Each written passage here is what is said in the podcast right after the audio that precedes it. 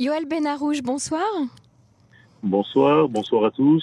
Yoël, vous êtes peintre, artiste peintre, mais vous êtes aussi euh, enseignant euh, en cours de Torah et de pensée juive, mais également de, de. Vous enseignez euh, en hébreu et en français, vous enseignez dans tout le pays et aussi à l'étranger.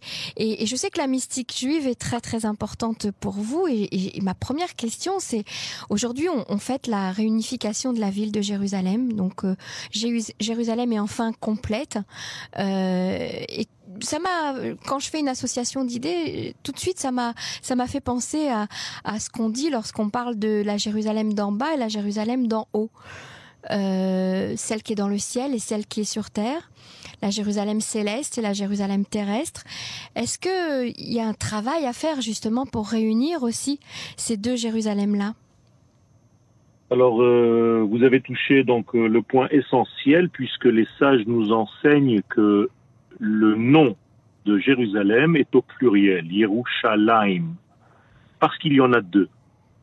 Il y a donc la Jérusalem céleste, ce qui veut dire qu'il y a des notions de Jérusalem. Bien entendu, on ne parle pas d'une ville qui se trouve dans le ciel, on parle de notions d'esprit, de notions d'âme qui correspondent et qui devraient correspondre à la Jérusalem d'en bas, c'est-à-dire la Jérusalem terrestre, celle qui est visible à l'œil de l'homme et de l'humanité tout entière. Et nous, notre travail, c'est justement de faire le lien entre les idéaux supérieurs, qui sont la Jérusalem céleste, pour les traduire, pour que ceux-ci deviennent en réalité une réalité vivante dans la Jérusalem d'en bas, dans notre monde. Ces deux Jérusalem ne s'arrêtent pas seulement au niveau de la ville Jérusalem, mais vous, Emmanuel, comme moi, comme tout le monde, nous avons ces deux Jérusalem en soi, puisque notre Jérusalem céleste, c'est nos idéaux, c'est nos désirs, c'est nos rêves, et notre Jérusalem d'en bas, c'est nos réalisations, la réalisation, le vécu de ces rêves-là. Donc vous voyez qu'en réalité, l'homme est toujours un trait d'union entre le ciel et la terre, entre l'esprit et la matière, entre les valeurs de l'infini que nous devons traduire dans une réalité humaine. Mais alors ça veut dire qu'on n'a pas besoin d'habiter ou de vivre à Jérusalem euh, pour les réunir, ces deux Jérusalem-là? On doit habiter dans la Jérusalem terrestre puisqu'il y a aussi au niveau terrestre quelque chose de réel. Il y a une frontière, il y a des mesures.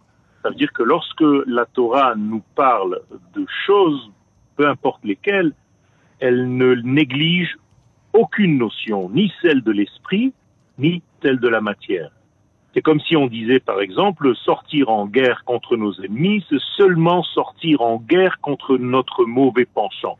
Pas mhm. du tout. Mhm. Il faut sortir en guerre lorsque l'ennemi est réel, et il faut sortir aussi en guerre lorsque l'ennemi attaque d'une manière beaucoup plus subtile au niveau de notre esprit. Rien n'empêche l'autre les deux éléments sont vrais, et c'est pour ça que la véritable Torah n'est pas une Torah de l'esprit, ni une Torah de la matière. C'est une Torah de l'esprit dans la matière. Alors comment on fait justement pour réunir euh, les, les, deux Jérusalem? Comment on fait pour euh, réaliser, euh, comme vous disiez tout à l'heure, donc nos rêves, nos espoirs, nos envies dans ce monde-ci? Ça veut dire qu'on n'est pas passif face à l'histoire, on est actif. Tout à fait. Tout à fait, voilà la bonne question. Et c'est pour ça que le, verset que vous avez cité sans le citer, Yerushalayim habnuya, keir shechubra la yachdav. C'est-à-dire, je traduis, la Jérusalem construite, c'est celle qui a été la Jérusalem de l'union, de l'unification, Shechubar, Chibour, Chaver, celle qu'on a en réalité euh, collée adhérer avec les événements de ce monde. Ce qui veut dire justement que ça implique l'application de l'homme, l'entrée en jeu de l'homme dans ses actions, dans ses pensées, dans ses paroles. L'homme devient actif dans tout ce qu'il fait et il avance pour faire en sorte, et au niveau collectif, au niveau de l'État, au niveau du peuple, au niveau de la société humaine, et au niveau individuel, de faire en sorte que ces deux notions se rejoignent pour n'en faire qu'une. Alors dans le mot Jérusalem, Yerushalayim en hébreu, on a cette notion de de shalem, de d'entièreté, de, complétude, de euh, genre de, de, plein. Hein. Euh, c'est ça dont vous parlez, c'est-à-dire d'arriver à, devenir entier entre nos rêves et nos actions?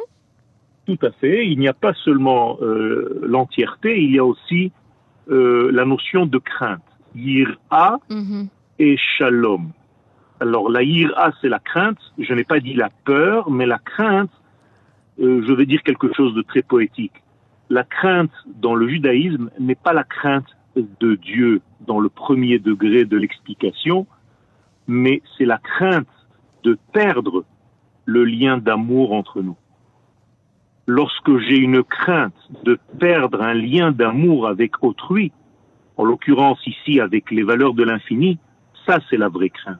Je n'ai pas peur du châtiment, je n'ai pas peur de ce qu'il va me faire, je n'ai pas peur de tous ces éléments qui sont entre guillemets superficiels. J'ai peur de perdre notre lien, la densité d'amour qui nous relie tous les, tous les deux.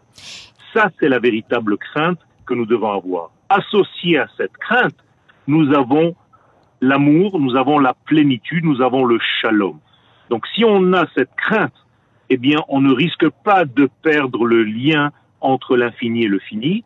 Et comme vous venez de le dire, il faut essayer de le faire, de le réaliser dans chaque élément de notre vie, euh, véritablement d'une manière très active, et au niveau de nos pensées, et au niveau de, de, nos paroles, et au niveau de nos actions, dans chaque élément que je fais. Si par exemple j'ai une idée, et en tant qu'artiste je peux en parler, si j'ai une idée qui se trouve dans mon cerveau ou dans mon cœur, eh bien, je fais tout pour réaliser cette idée, mais pas seulement pour la réaliser, mais rester fidèle à ce qu'il y avait dans ma pensée, dans mon cœur, pour réaliser, pour que l'œuvre en question, qui va être visible, qui va être manifestée, sera finalement complètement dans la ligne directe, reliée et euh, en réalité avec beaucoup de fidélité à ce qu'elle était au moment où c'était qu'une pensée.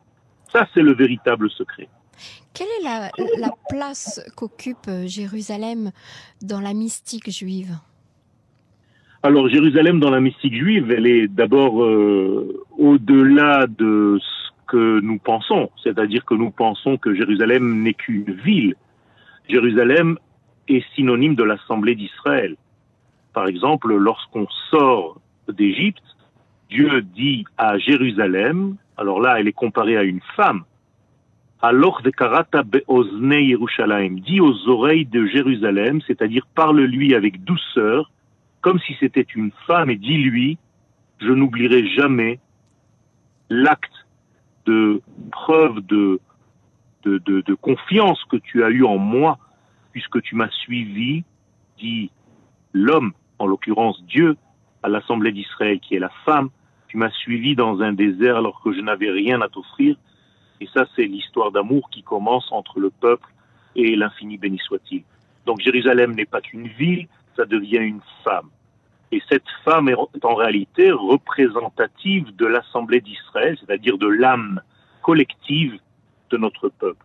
Et il y a encore d'autres notions qui correspondent à Jérusalem, et à l'infini en réalité. Jérusalem se trouve aussi en étant les deux lettres du tétragramme. Vous savez que le nom de Dieu composé de quatre lettres, les deux lettres féminines, les deux lettres He, sont en réalité la Jérusalem céleste, la première lettre He, et la Jérusalem terrestre, la dernière lettre He du nom de Dieu. Qu'est-ce que cela veut dire? Encore une fois, c'est une expression féminine, et là c'est très important, c'est le point culminant, c'est l'expression féminine du divin. Autrement dit, s'il y a un élément dans ce monde qui représente Dieu d'une manière la plus authentique, cela devrait être Yerushalayim. Vous avez fait euh, une éloge de Jérusalem, mais vous faites également en même temps une éloge des femmes. Ben, tout à fait. De toute façon, le monde entier est une femme, puisque le monde est une création qui montre quelque chose. Et la femme, par définition, est celle qui met en place les données premières. L'homme donne une graine, l'homme donne une idée, une semence, mais la femme va donner un relief, va donner un bébé, va donner la vie. Eh bien, c'est la même chose au niveau de la création du monde. L'infini, béni soit-il, donne la graine et la femme, ou bien Jérusalem en l'occurrence, va donner en réalité une forme, un relief à l'idée divine. Et Jérusalem sans le temple de Jérusalem, est-ce que c'est toujours Jérusalem?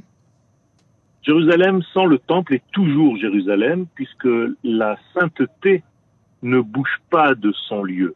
C'est-à-dire que ce n'est pas parce que le temple a été érigé à Jérusalem qu'elle est devenue une ville du Saint béni soit-il. C'est exactement l'inverse.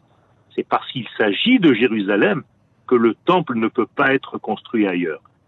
Donc Jérusalem est encore plus forte que le temple qui sera même reconstruit dessus, puisqu'il s'agit du lieu lui-même, le lieu sur lequel va être construit un édifice. L'édifice n'est qu'une représentation extérieure de la force, de l'énergie qui se trouve toujours avec ou sans le temple.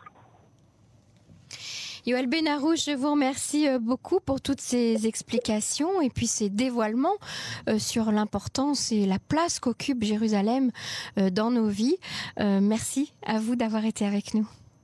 Merci beaucoup et une bonne fête. Et n'oubliez pas que nous sommes en train de fêter notre retour à cette Jérusalem après 2000 ans d'exil.